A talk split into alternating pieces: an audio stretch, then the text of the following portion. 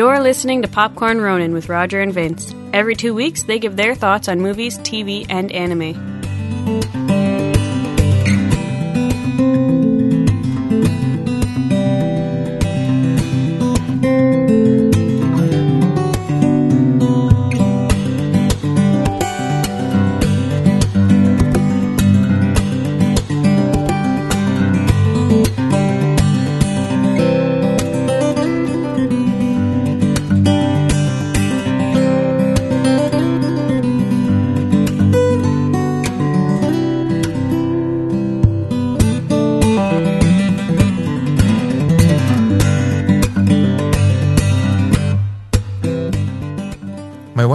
Always felt that a good story is a good story, regardless of the format in which it's told. She being an artist and I a writer, we've always loved animated films to the point of watching them without the kids on occasion. That said, having kids opened up a wealth of film and TV shows which we may not have otherwise thought to enjoy. This is how we came to discover Hayao Miyazaki by way of Kiki's Delivery Service, a film we rented for our girls thinking they would enjoy watching this young witch zipping around town on a broom only to discover an incredibly deep and mature story, which adults could enjoy as well. There was something entirely unique about watching that film for the first time, or rather being exposed to Miyazaki for the first time. Much like watching The Secret of NIMH for the first time, you're struck by the sheer weight of a story which you'd not thought possible for a medium for that age group, as it is primarily aimed at children. Anyone who's watched classic Looney Tunes will quickly point out that a great many animated shows have elements for adults, especially before the censors get a hold of them. However, these are eclipsed by the depth and breadth of emotion which Miyazaki's Studio Ghibli brings to all of their films, from Totoro to Howl's Moving Castle, Nausicaa to Princess Mononoke. Now, I say Nausicaa, which was in fact written and directed by Miyazaki based on manga which Miyazaki wrote. However, the film was produced by Topcraft, not Studio Ghibli. Ghibli had not yet been formed. It was Nausicaa which prompted Miyazaki, Isao Takahata, and Toshio Suzuki to form Studio Ghibli in June of 1985. Tonight, Vince and I are going to tackle two Studio Ghibli films, each of us having had the opportunity to choose one film. I chose Spirited Away, which became the highest grossing film in Japan. It won numerous awards, including an Academy Award for Best Animated Feature at the 75th Academy Awards. Now, you may think this is an easy or obvious choice. However, I didn't choose it because of this, but rather because of how impactful it was for us the first time watching it, knowing nothing of its success in Japan. Now, Vince chose Grave of the Fireflies, an earlier Studio Ghibli film, which is often overlooked by viewers, in part because of the crushing weight of its story, also because it's one of the few Studio Ghibli films not directed by Miyazaki but rather Takahata. I think it's ironic that Takahata did Fireflies, but also on the opposite end of the emotional spectrum, My Neighbors the Yamadas. It speaks to his versatility as a writer director. So we're going to start with Grave of the Fireflies. What made you go with this film? Well, the main reason that I chose it is, like you said, because it was one. It's one of the few non Miyazaki films that they've put out. Yeah, he's done, like we said, the the My Neighbors, and he also has a one that's going to be coming out soon. Actually, the Tale of Princess Kaguya. Mm-hmm. Has that actually released yet? No, no. Very soon though. It's actually saying in November of this year. I don't know if it's been pushed back. And he also did Only Yesterday, which is actually that sounds familiar, but I don't think I've seen that. He also did uh, Pom Poko, which is a great one. Yes, he did. Yeah, you're right. Hmm. Very, very like nature themed, and it's it's a bunch of tanukis, and it's hilarious. But it, it, it like a lot of Ghibli films, it does have a lot of uh, meaning and weight to it. And actually, Miyazaki himself has attributed a lot of that to Takahata, where you know, he's always said because uh, amongst the two of them, Miyazaki's the artist. You know, he's the writer, he's the animator. He he embodies you know that side of their storytelling, whereas Takahata comes in more more as the director type. You know, the the the big picture. You know, he has no background actually in you know training and animation and all that. But Miyazaki has said that Takahata brings a certain weight and you know depth and focus to their filmmaking that Miyazaki didn't have. Like he said, if it wasn't for him, basically he'd just be doing like, you know, anime superhero stuff the whole time. but working with Takahata has grounded him. And you can see, you know, over the years, a lot of the Miyazaki films have had just as much you know, emotional impact as well as, you know, real world metaphor as, you know, Grave of the Fireflies did. Well, when you look at Yamada's, which we watched, and when you first started off, well, A, the art in it is very different than what you're used to for a Miyazaki film, which is saying a lot because the style for Miyazaki is very unique as well. But this was completely different. But it's so bloody cool. But then it starts and you realize it's just vin- vignettes of this family. And it, for the first couple, you're like, it, it's it's an odd experience, and you're thinking, okay, well, I kind of sat down with the thinking this was going to be a feature film, and and it kind of is a little jarring. But then in No Time Flat, you are so invested in this family and their little adventures. And by the end, you're really wishing that there had been more of these vignettes. It's so well done. Mm-hmm. So bringing it back around to uh, Grave of Fireflies, when I first started getting into anime, and this is knowing anime, like we said last time around, I watched a lot of it when I was a kid without knowing it was anything all that different.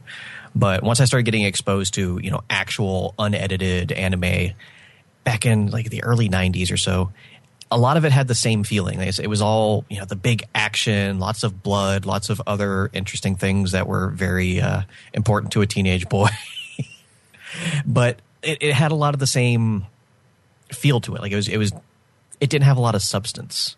But I, especially back then, there wasn't a whole lot to be found because it hadn't grown that much of a, a, popular conscience in America.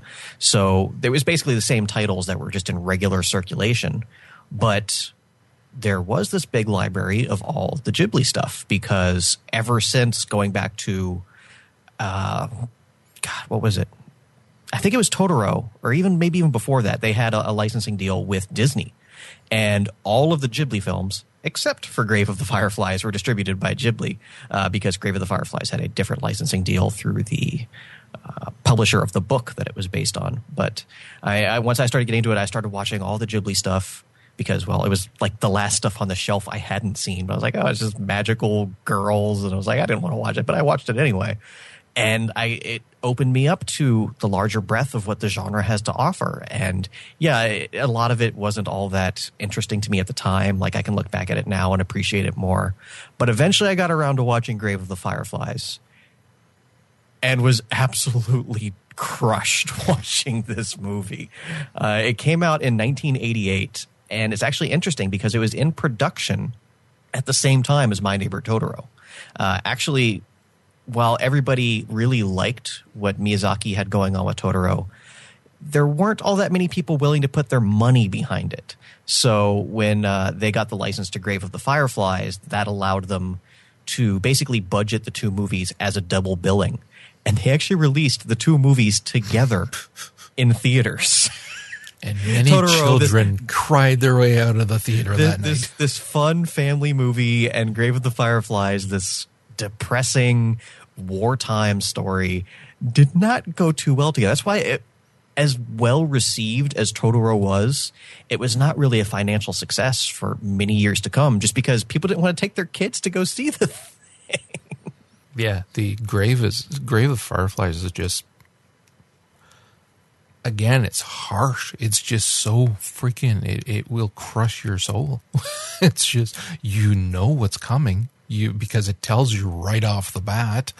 It's just you know if it was if it was real live actors, which they've made real live films of ad- adaptations of it, I'd like to see those if I could stand it. But I'd say it's well acted just because it's so well animated and the voices are so well done that it's just again it's just crushing yeah, Grave of Fireflies is based off a book by Akiyuki Nosaka.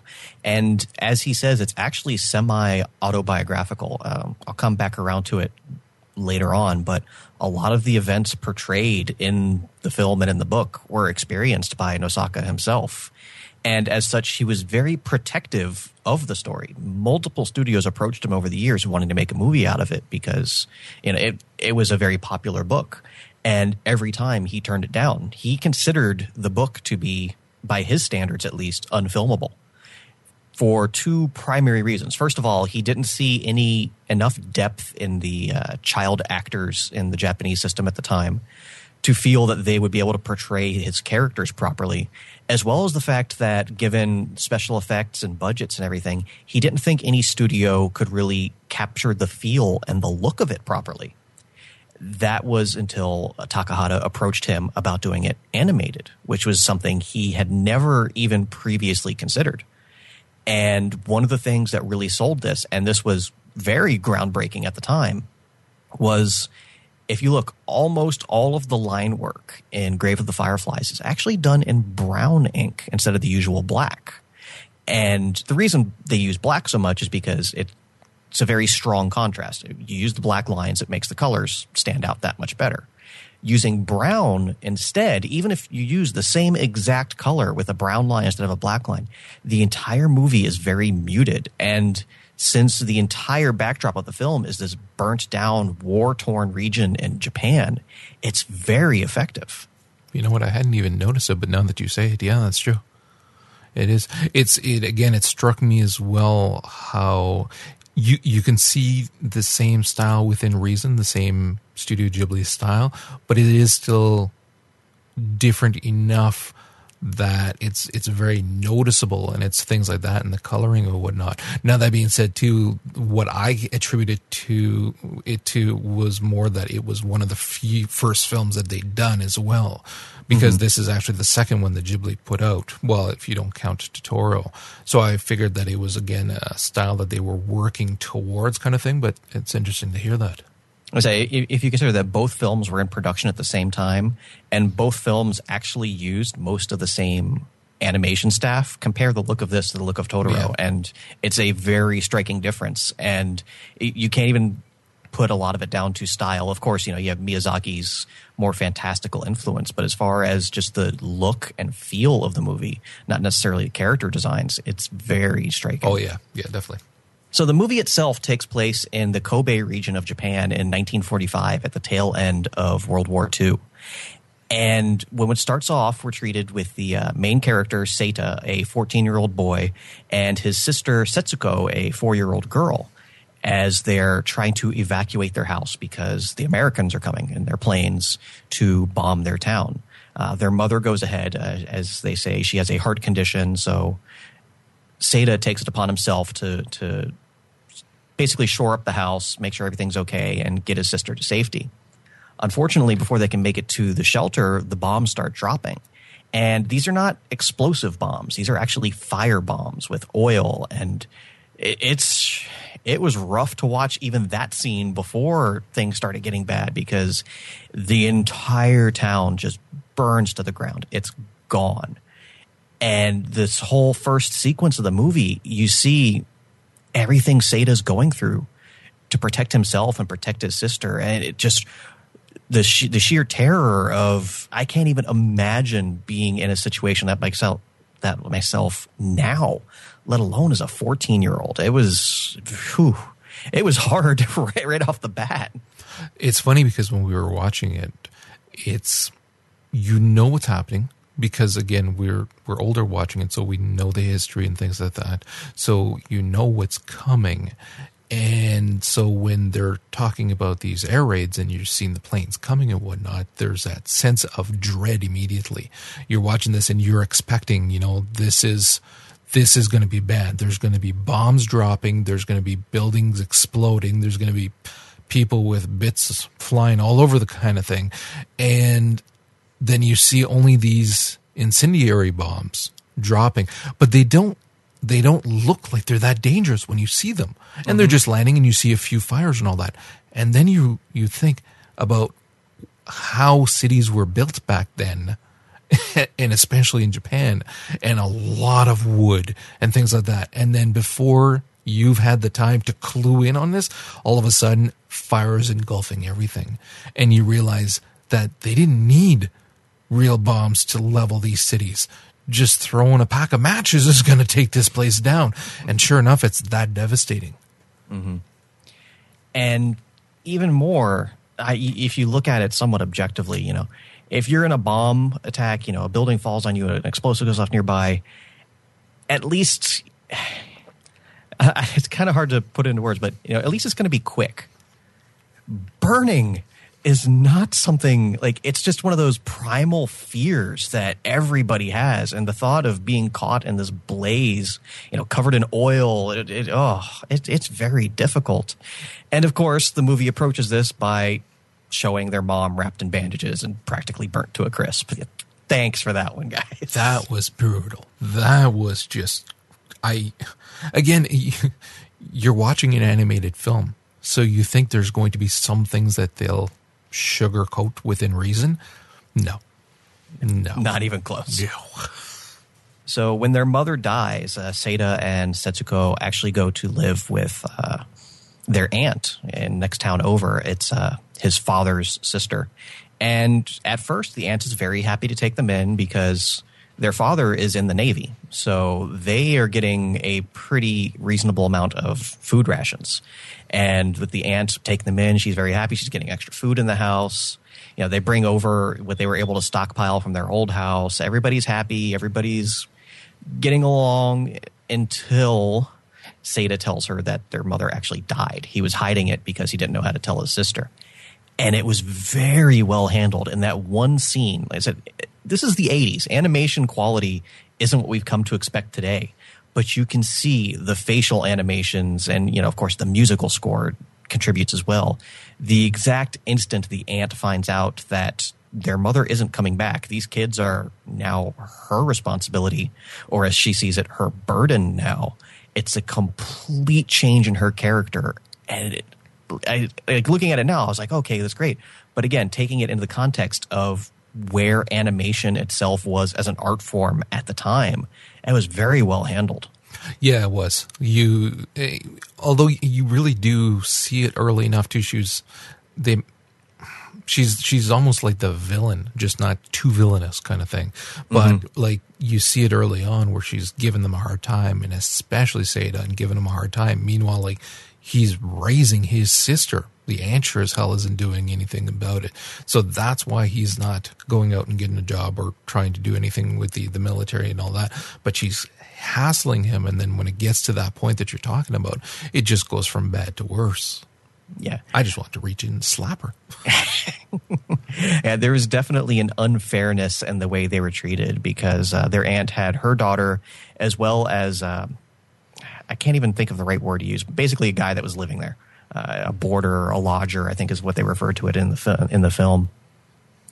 And they're sitting down at dinner, and mo- like I said, most of their dinner is from Seita and Setsuko and their father's rations. Whereas when she's dishing it out, they're basically getting broth and the odd noodle here and there. Whereas everybody else at the table is getting the pork, getting the eggs, getting the vegetables, getting everything they need for proper nutrition. And like when I first saw that scene, I was I was just staring and I was like, you bitch.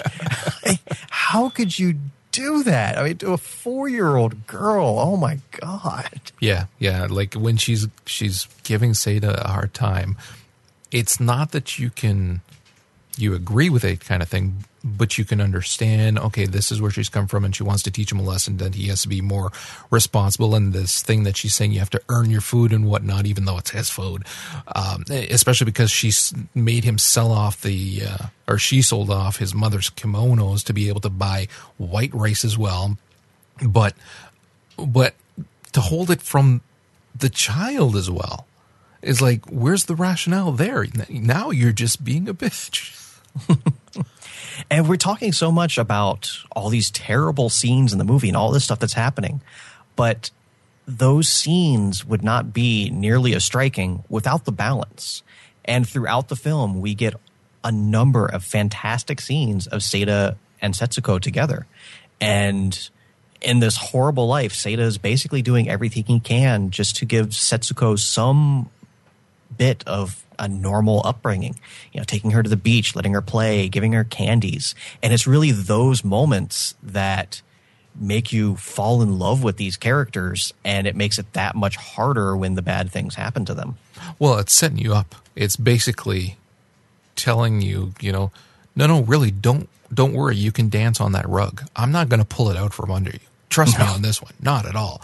And so you're getting these moments where you're feeling that love that they have for each other and that sense of responsibility which Seita has, which I mean, again, he's 14 years old, has lost his mother, is at at one point finds out as well that his father is not coming back either. So it's just him, and he never flinches from that responsibility, and and it it's never seen as a responsibility or as a burden. It's just it's his sister. He loves her dearly and will care for her. And it's a, you see that from the very beginning of the movie when he's strapping her onto his back so that they can go to the point of running back for her doll even though the bombs are dropping, and all the way through to the end.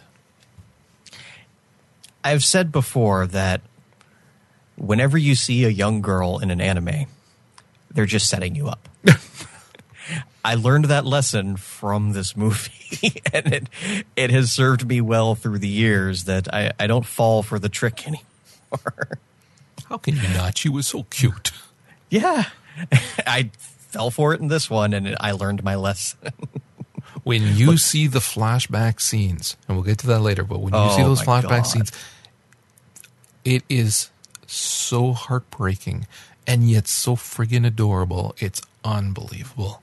Mm-hmm. So as they're with their aunt, they're not happy. They actually end up going out and buying their own stove and food, so that their aunt doesn't even have to take care of them. Like just we'll we'll we'll stay in our room. We'll feed ourselves. You don't have to worry about us. Still doesn't get any better. The bombs are still dropping, and every time the bombs are dropping, you know, Seita's only concern is getting his sister to safety. Whereas the aunt is like, you know, you should be staying behind, you should be helping out the town. It's like, if you like that shelter so much, you should go live in it.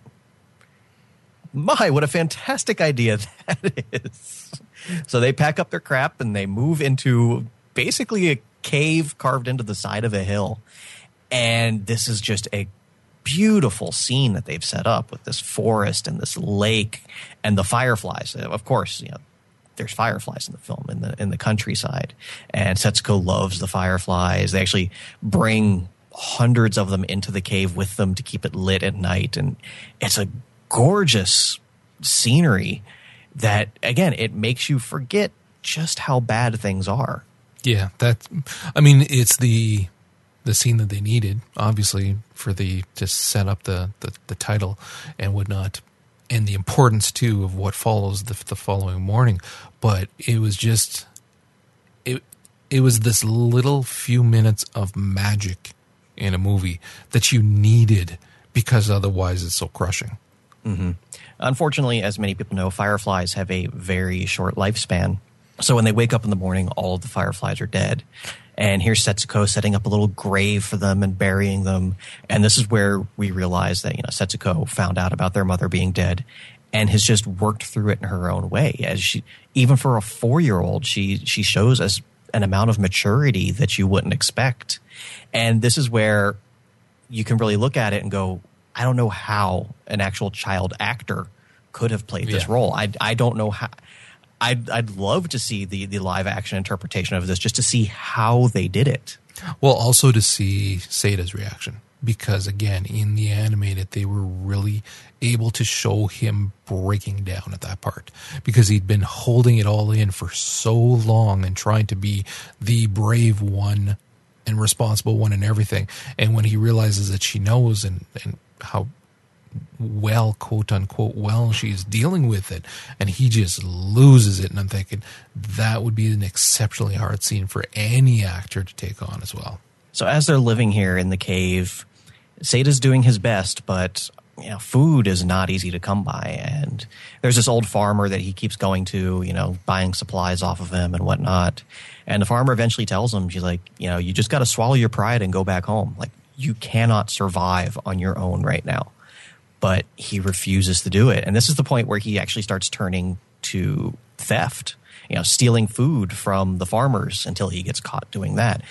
And it's an it was a really weird moment when instead of early on, every time the Americans were coming by bombing, he would run to the shelter.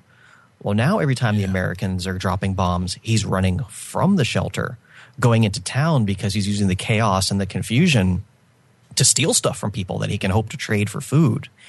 And it was really weird watching this, obviously, as an American, because early on and obviously throughout the entire film, the Americans are really the villains in this story. Uh, of course, history paints a much different picture, especially our history books. But from the point of view of these people, I mean, it was the Americans dropping fire onto their cities, so obviously they're very villainous. But as Seita starts taking up this, you know, life of thievery, he actually forms an interesting bond and alliance with the American bombers. I at one point as he's running from the town with kimonos and who knows what else stuffed into his clothes, he's jumping up and cheering as the planes are flying overhead and that was just that was weird. Well, it was if you really look at again those facial expressions were done exceptionally well if you really look at it there are points and and realizing what you're looking at a 14 year old who's caring for his dying sister he himself constantly saying how hungry he is slowly losing his mind and rushing into what he has always been taught to rush away from. And he almost has this maniacal look in his face a couple of times. And it really sets it up that once she's, she dies, you can very much see that that would be the breaking point for him because it's been working that way. And so that's how I saw it. Like, had they not showed us how peaceful he was at the at the beginning of the film as a, a spirit. Not that he wouldn't be, you know, that he'd be a vengeful spirit or, or anything, but you would think that the potential is there for him just to lose it into again that that kind of losing it and a straight jacket on. It just looks like it's any moment he might lose it. So it, again, it's you can see that mind is going to snap as soon as this, the, his sister's going to die, and that's only a matter of time. So, spoiler alert: she dies. Well, that's the beginning of the show. You see their spirits. I'm just, I know. I'm just saying. and it is again, it's one of those things where it just reaches in and rips out every fiber of emotion you have in your body. She doesn't die of an injury. She doesn't even die of an illness the poor girl literally starves to death. Despite Seita's best efforts, she just can't get enough nutrition into her body to survive. And eventually, Seita spends the last of their money on you know this this huge amount of food for them because after he takes her to the doctor, the doctor's like just just feed the girl. That's all she needs. He brings back melons and meat and eggs and everything, and she passes away as he's cooking the meal. And it watermelon was, in her hand. Man, I will never look at watermelons the same.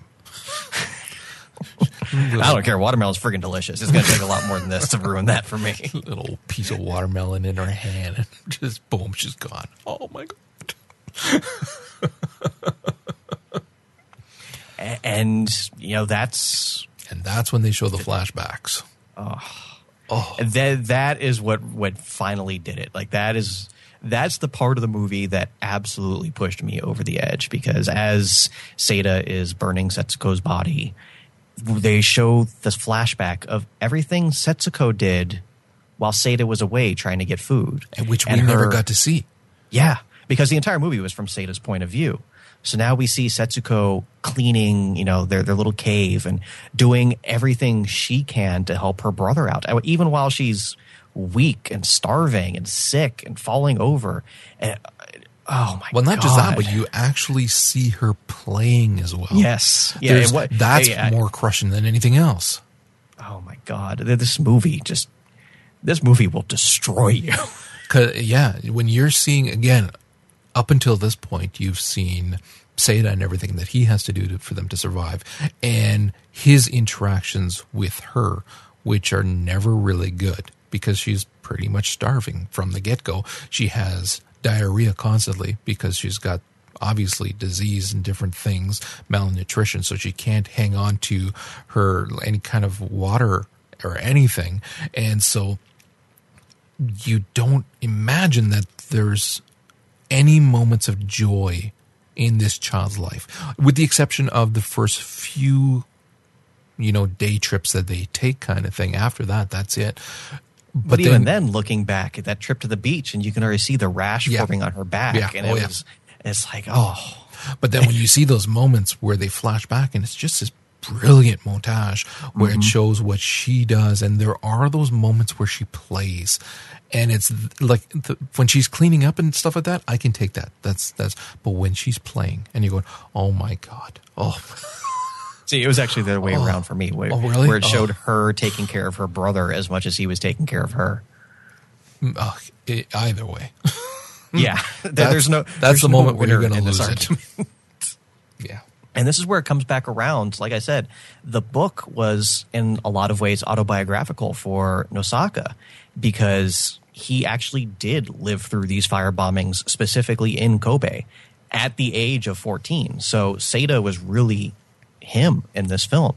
And he lost a number of members of his family. I think they said he lost uh, one sister in the attack, and one sister died uh, you know, a while later, his younger sister actually starved to death. oh my god And his entire life, he, uh, he carried that with him, always feeling that there was something more he could have done to save her. And that's why he wrote the book and as kind of an apology to her uh, and to show, you know, the rest of Japan and the world, you know, really what they had to go through at that time in their lives. And that's why he was so protective of that movie being made and why it's that much more important that Ghibli was the ones to bring that story to the rest of us. part of me really wants to read that book, but part of me is like, I, I, I can't. I just, it would destroy me. I just, especially knowing that it had happened. No, I, I don't think I could. Mm-hmm. So it, that's why I chose this movie because this is the movie that really showed me as as a young adult myself at the time the depth that animation can bring to a story because like I said prior to that it was all you know Disney movies comedy great action stuff but nothing that really brought home the drama that I felt the first time watching Grave of the Fireflies. Yeah, definitely. Okay. All right. Let's turn it around to a little bit happier now. and that's to the film that I chose, which is Spirited Away. Now, Miyazaki had made a lot of films and for different age groups, but he'd never made one for the 10 year old girl age group. And every year he had friends that, or his daughter's friends, would stay with them during the summer at their vacation home. And from that, what he decided is he'd like to make a film for them, for that age group. And he chose one of his friend's daughters as the role model for this the main character Chihiro. It's funny because there was a quote actually in some of the special um, on the the DVDs that said that if you've ever made it within ten feet of Miyazaki, you're in one of his animated films because he uses he bases a lot of his characters on people that he's met and known, and so that's based on a little girl that used to hang around with his daughter, and it's this sullen 10 year old, and she is forced to move with her parents. And on the way to the new home, the father gets lost and takes a shortcut through the woods, which leads to a tunnel. And they decide to go and explore and see where it leads to. And they go through this tunnel. Of course, it's this quote unquote magical kind of tunnel thing. And it leads to an abandoned fair area. Uh, this is actually based on the Edo Tokyo Open Air Architectural Museum, which is located close to Studio Ghibli. And so they, they kind of wander through this this empty fairground. There's different huts and buildings around and whatnot. And there's actually one stall that has food in it. And so the parents go and sit down and basically proceed to stuff themselves. Chihiro kind of is trying to get them to head back. She can sense that something's wrong, but when they won't listen to her, she just wanders off. And she finds this massive bathhouse, and it's quite extravagant. And as she's getting close, as she's going past the, the bridge, a young boy, Haku, tries to, uh, he spots her and he tries to convince her quite forcibly that she has to leave the grounds before darkness falls. So she takes off running for her parents, but as she is getting closer to them, she begins to see spirits popping up at the stalls. And when she actually gets to her parents, they've been transformed into pigs. So now she's wigging out justifiably. And it's haku who helps her because she's actually beginning to fade away as well. And he gives her some food to eat so that she can become a part of that world and explains to her that she will need to get a job at the bathhouse so that the witch who runs the bathhouse, Yubaba, can't harm her. And nobody else will be able to harm her as well. So from there, you get Chihiro going into the bathhouse and a large portion of the story from that point is in the bathhouse, this extravagant bathhouse, and you have this wealth of different spirits and different creatures and things like that that are in there. You have the old Kamaji, the the the spider spider ghost thing. Who, who's there mixing all the waters and different things, and you also have different people who though they don't look like spirits, they're not normal people either, who work there to keep everything running and whatnot. And you have this sense of wonder going on here that you have no idea what's going to be happening. And again, it's that sense of magic which you get in Miyazaki films, which really, for lack of a better term, get you kind of on the edge of your seat wondering, okay, what's going to be happening to this child here? Because there's things going on here that are, I mean, the freaking, the Kamaji turned coal into these cute as hell little creatures. that steal shoes. So, I mean, when you you're seeing something like that, you know that the rest of the film is going to be just as magical too. Yeah, everywhere you look, oh, there's something you've never seen before. Yeah. and every every character in the background is so well realized. Like you you can look at it and know that's a character. That's not just, you know, a random shape taking up place, you know, in the background. Like that, every single bit of it lends itself to the whole. And it's one of those things where it's very much in style with a lot of the stuff we've seen from Miyazaki and specifically his fantasy. And it's so interesting that whenever you, at least for me, whenever I think of, you know, Japanese folklore and Japanese fantasy, anything I envision is in that Miyazaki style, which is interesting because that's largely at odds with the traditional Japanese interpretations of a lot of these things. But Miyazaki brings in a lot of elements of you know Chinese uh, folklore and Indian and a lot of things that he melds together into this very unique style of his own.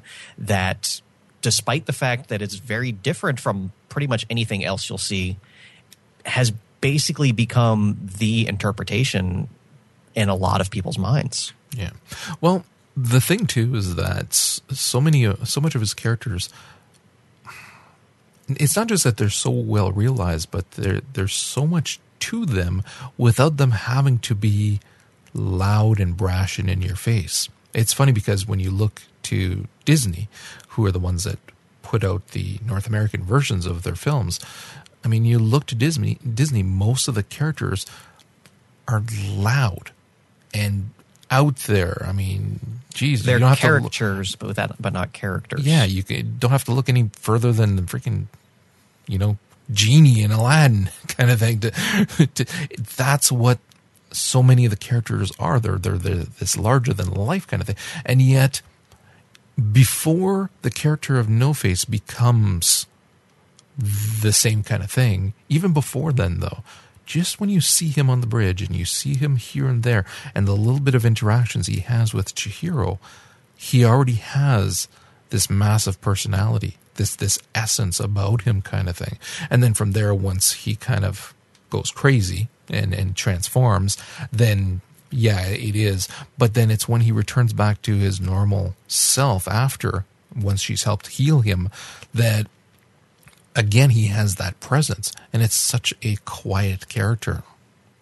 So at this point here, she has gone and spoken to Yubaba, who is the witch who runs the bathhouse.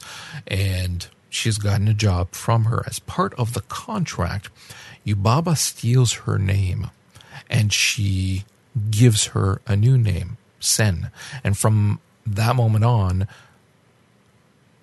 if without any other prompting, Chihiro would forget who she is and become Sen. And it's a curse that allows Yubaba to control anybody who works for her. So it's actually Haku who helps her remember who she is, but also at the beginning of the film, when Chihiro's in the back of the car. She has a bouquet of flowers that was a going away gift by a friend of hers, and on it there was a card, and her name, Chihiro, is on the card.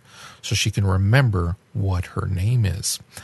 And so again, here's this this tension that's built where she knows that if she doesn't do something and do it soon, not only will she forget who she is, but her parents will remain pigs as well. So she has to not just save herself, but save her parents as well. And you have and eventually the pigs will become dinner. Yeah, that's that's on its way. and Haku explains this to her because he can't remember who he used to be. And you get this these moments between those two characters where they've met each other before but they're not quite sure where and the payoff for that is really impressive. But he's really trying to help her because he has forgotten who he is, and it's because of this curse that's on her or on him, I should say, which is the same as what she has. Yeah, and uh, this is where we get into the metaphor that the entire film, like as Miyazaki said, he wanted to make it for a very specific age range of girls. And like many of his films, it's a journey of self discovery. And the metaphor isn't even buried very deep here. She literally has to learn who she is to progress and, and go back into the world. And there's another, there's a number of other themes here as well, but uh, that being the central motivating factor of it, I, I thought it was very well executed. Yeah, it's it's one of those films where you can sum up the film in literally a couple of lines, and it's this sullen little spoiled girl who is forced to grow up very fast and become responsible and to I mean, to the point of learning manners. like a whole, you, you see where the worker who is in charge of her, Lynn, who I love, especially the, the woman who does the voice acting for Lynn, the North American one. I love her voice. She was actually the voice of one of the female, the female lead in Hercules. I just absolutely adore her mm-hmm. voice. But anyways, um, is like telling her like use your manners say thank you to Yubaba and different things like that. So this child has to learn manners and learn all this stuff as she's getting through this in order to not just save herself but also to save haku and also to save her parents. Again it's it's a simple theme but done so extravagantly especially when you weave in the side stories that are going along. You have this massive stink spirit. And I love how Lasseter talked about it during some of the, the, the extra features, saying, if films could smell, you would be able, you would know what they're going through because the animation is so phenomenal when you're looking at the characters that are dealing with this spirit. And this was based actually on an experience that Miyazaki had where he helped clean a river and they actually had to pull a bicycle that was embedded in the ground in the river. And so they tied a rope to it and they did exactly what is in this movie when they saved this stink spirit, which turns out to be a river spirit that's just been polluted. So if you read too much into it, it might sound a little too politically correct, kind of trying to preach about the polluted rivers. But I don't take it as such. I just take it as this was an experience that he had, and it fits in with the theme of the bath, bathhouse and the spirit coming to cleanse itself, essentially, kind of thing. And then it also offers this storytelling element where, in gratitude, it gives Sen a dumpling, and it's that dumpling which she uses on two other people to heal them as well. One being No Face, which she allows into the bathhouse, not realizing that it's going to wreak havoc, which it, it does. And it's when she gives it part of the dumpling and then um, basically it chases her out of the, the bathhouse. It kind of returns back to normal. And the other one happens to be Haku, who has gone off to Yubaba's twin sister to Zen, Zenibas, Zenibas. I can't remember how they pronounce it. Zenibas, I would think. Um, anyways, she becomes Granny to her place to steal a golden seal, and he's cursed, and so Sen gives him the other part of the dumpling, makes him basically throw up the seal, and attached to the seal is a little sprite, which you later find out, which he crushes, and you later find out that that was actually the curse which Yubaba held on Haku. And I loved the little breaking the spell thing where they mm-hmm. do it with their fingers and they, they chop it. If you watch, there's on the extras for the DVD, there's a, a long feature that was done in Japan that talked about everything involved in this movie from the doing the the storyboarding the the the, the, the all of the uh, the art to the voice acting. And when they got to the voice acting for that, they were trying to explain to the kid actors what this meant because it's just a little kids folklore where you're breaking a curse kind of thing. But the kids there, it was before their time. They had never heard of it either. And it's funny, like one of my favorite little bits in the entire movie is when the mouse reenacts it. Right. Yes. and, and, the and the little soot sprite, you know, does does the breaking of the spell. Like it's just that that little bit of fun, that little bit of whimsy that makes these movies what they are. Well, that's something that Lasseter was saying too when they were doing the English translation. They were all looking at each other, go, "What does that mean? What are they doing? What is that?" and they had to find out what it is, and it's just a kid's custom. Basically, how did they say it? Is like getting rid of the cooties. Essentially, is what it is. so it is by virtue of her love for Haku that she is able to break the spell that Yubaba has on it. Now, at this point, Sen has taken off to uh, Zenima's home by way of a train that is a one way trip kind of thing, and she's going with a little posse, which I there's watch the show. It's just it's hard to explain. you know, you tell people traveling with a rat and a fly, they're not going to get it. No face. But anyway, so she goes to Granny and she finds out a lot more information there and then also Haku, who is now healed up, goes over and, and meets her there. And it's on their journey back where he remembers who he is, remembers his name, and he's actually the Kohaku River spirit. And by remembering that, it releases Yubaba's grasp on him. And you have this wonderful scene where he's in his dragon form and Sen Chihiro is on his back riding, and as he remembers, he just changes into this boy, and they're just kind of floating down. Nobody's worried that they're going to go kersplat. He's a spirit. He'll. It, it's all cool. I was a little worried. Maybe the first time I was watching, it was like, you may want to change soon. but it was just a wonderful scene, especially when you'd seen the previous scene where he was fighting off the paper birds, the, the, the, the origami birds that were attacking and slicing him to bits kind of thing. It was really a powerful scene. Yeah, and again, that goes back into the what you were talking about, how the the stink god represented a lot of uh, pollution and and stuff. But I think it goes beyond that. And one of the things that Miyazaki was trying to do with this film was basically remind the Japanese people of you know their culture and their heritage yeah. with all these all these spirits and stuff that that is a part of their cultural heritage going back hundreds of years. And we see that represented specifically in Kohaku in the fact that the reason he's here is the river that he used to be isn't there anymore. It was they built buildings on top of it. So that that's why he came to Yubaba in the first place is you know he he wasn't himself anymore just like uh, Chihiro was, and uh, that that was the uh, really the other theme that Miyazaki was trying to go with here is just reminding Japan, like, yes, it's it's great to to move forward, but here's a little reminder of of the things you're leaving behind. Yeah, and it's powerful at that. So, at this point now, they are basically heading back to confront Yubaba, who has a test for Sen in order to then set her free. And she does. And then from there, they're basically told, leave, don't ever look back. It's, it's the kind of typical wrap up to the movie that's needed, but in no way disappointing whatsoever. It is a movie that, again, when you boil it down to the little bit that it is, it's fairly easy just to give it a couple lines to explain what it is, but there's so much between the lines.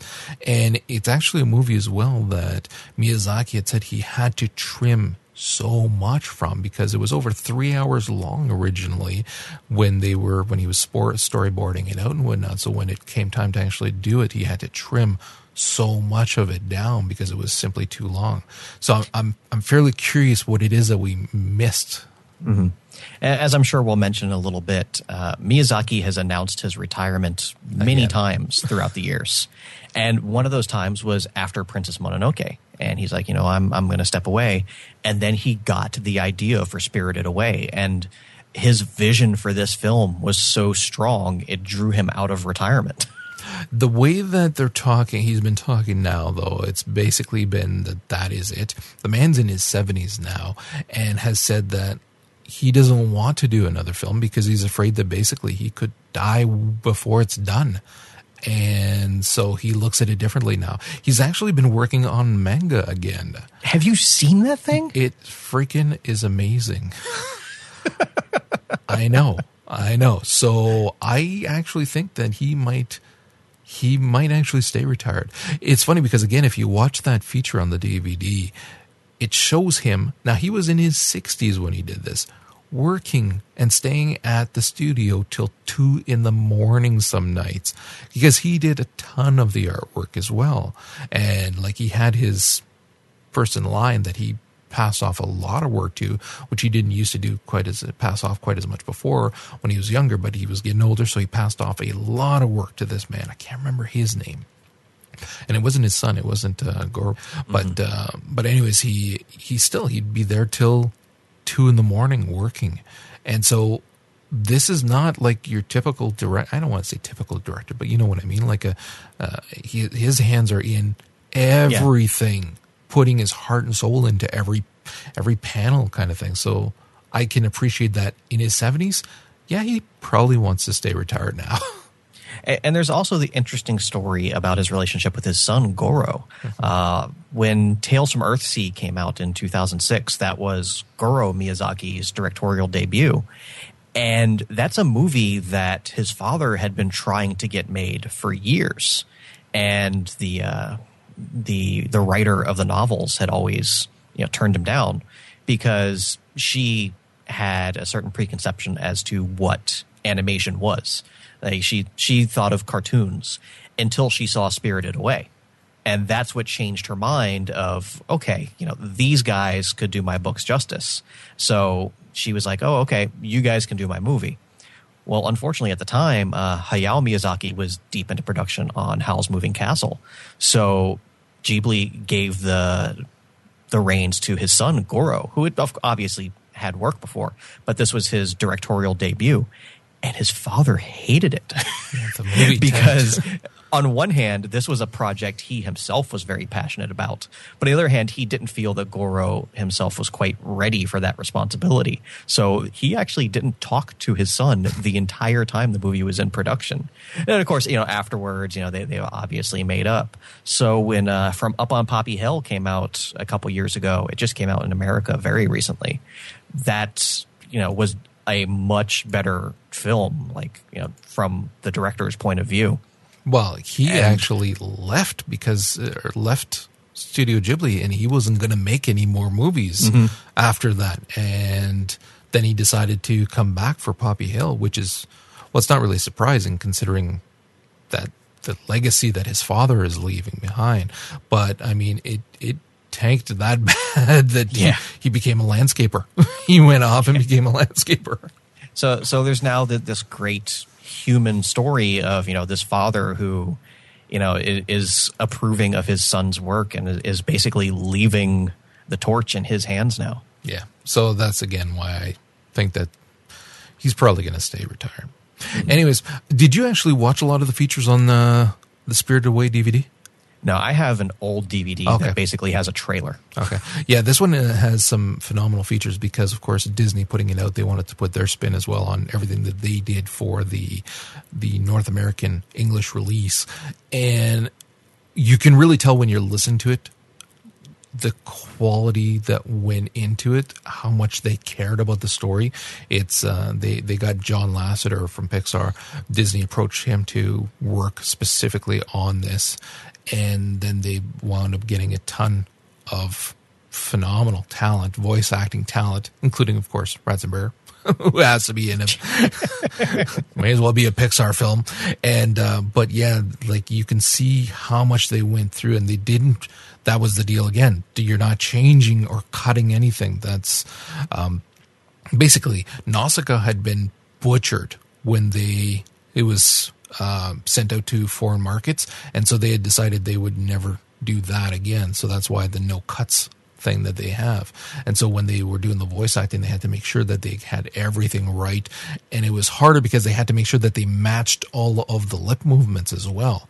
So it made it a lot tougher for, for the voice actors. So that was superbly interesting. But on top of that, even better was again there was a feature. I believe it must have been about an hour long, and it was like a special that would have aired in Japan that showed the development cycle for Spirited Away and all the work that they were doing for the um, all of the keyframes. Miyazaki working with his staff, explaining different concepts of how he wanted it to look, comparing it to different animals and things like that, which was again very very cool the the to the point of the the staff going to a vet clinic to examine animals because he kept telling them what he thought that the scene would look like when Sen is putting that dumpling into Haku's mouth when he's a dragon and he's flailing about. and he said it's like opening a dog's mouth and putting something in, kind of thing. And that none of them had had a dog. So they went with cameras to the vet clinic and there was this gorgeous retriever there. And so they basically filmed somebody putting something in its mouth, opening its mouth, and putting something in, kind of thing. And then it showed again him working incredibly late the the whole staff was insanely dedicated. And then it once the keyframes were done, then it branched off to the voice acting, the sound effects, and the score, all of which was again incredible to watch. It's if if you're listening to this and you have even ever considered it, I strongly recommend buy the DVD or the Blu-ray and make sure that it has those features on it because it's it was just a blast to watch. Yeah, it's one of those things. We're probably not going to be talking about anime overall on this show quite as regularly as we have in the last couple episodes. But I think if we can do one thing here, it's to even still kind of break some of those preconceived notions people have out there. As it doesn't, especially for the two of us, it doesn't matter what the medium is. It's all about the quality of the story and how it's presented to the audience within the realm of its particular medium. And it's one of those things where what was what was the last non-Japanese hand-drawn animation movie you saw? Oh Jesus, You're putting me on the spot here. Exactly. Because it, especially here in America, it's just a thing that's not done anymore. You know what's funny? Because now that you say that, and I'm not going to be able to remember what it was we watched, but I do remember not that long ago we did watch something, and it was a North American film, and it was one of those. Wow, this is in 3D. Like this is, and it's it's funny because we've gone so long with 3D now that it's no longer the cool thing which it was for the longest time. Now it's just the standard. So now when you see a traditionally animated show, it sticks out and it's so it's so beautiful and it's like wow, this is a craft, an art form that we can't lose this. It, mm-hmm. We can't. See, it's interesting something I didn't know before we started researching this episode was that there was no Academy Award for Best Animated Feature prior to 2001. I mean, I guess because there weren't really enough movies worthy of it, I would guess. But uh, once Toy Story and all that stuff started becoming more and more popular and there was actual quality output, in 2001, they actually started up an award for Best Animated Feature, and uh, Shrek won it the first time around. But Spirited Away won in 2003, and it was the first foreign film, of course, to, to win. And in the history of the award since, it's still the only traditionally animated movie to win that award. Hmm. Well, it is again. It is an art form that unfortunately it's it's more expensive and more tedious, but we can't lose that. And it's great that Ghibli is still continuing with that, even though that they've gone digital in a lot of the ways that they do it. It's they still maintain at least the look of those hand drawn cells, and it mm-hmm. shows. It makes a huge difference in their work. Yeah. Okay, that is going to wrap up the show. I hope you guys enjoyed it. Make sure to stop by popcornronin.com for the show notes. Leave us your comments on some of your favorite Miyazaki or Studio Ghibli films, and uh, and we'll be back in a couple weeks with some some actual real live films to talk about. So with that, again, make sure to stop by the site. Let us know what you think. You can find us on iTunes as well as on Stitcher. Leave us some comments, and we'll talk to you soon.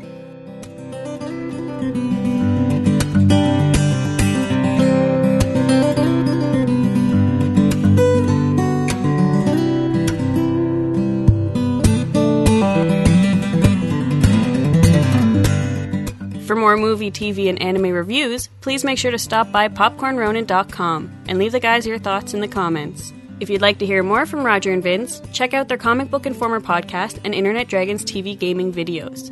And lastly, thanks to Manelli Jamal for the show's theme music.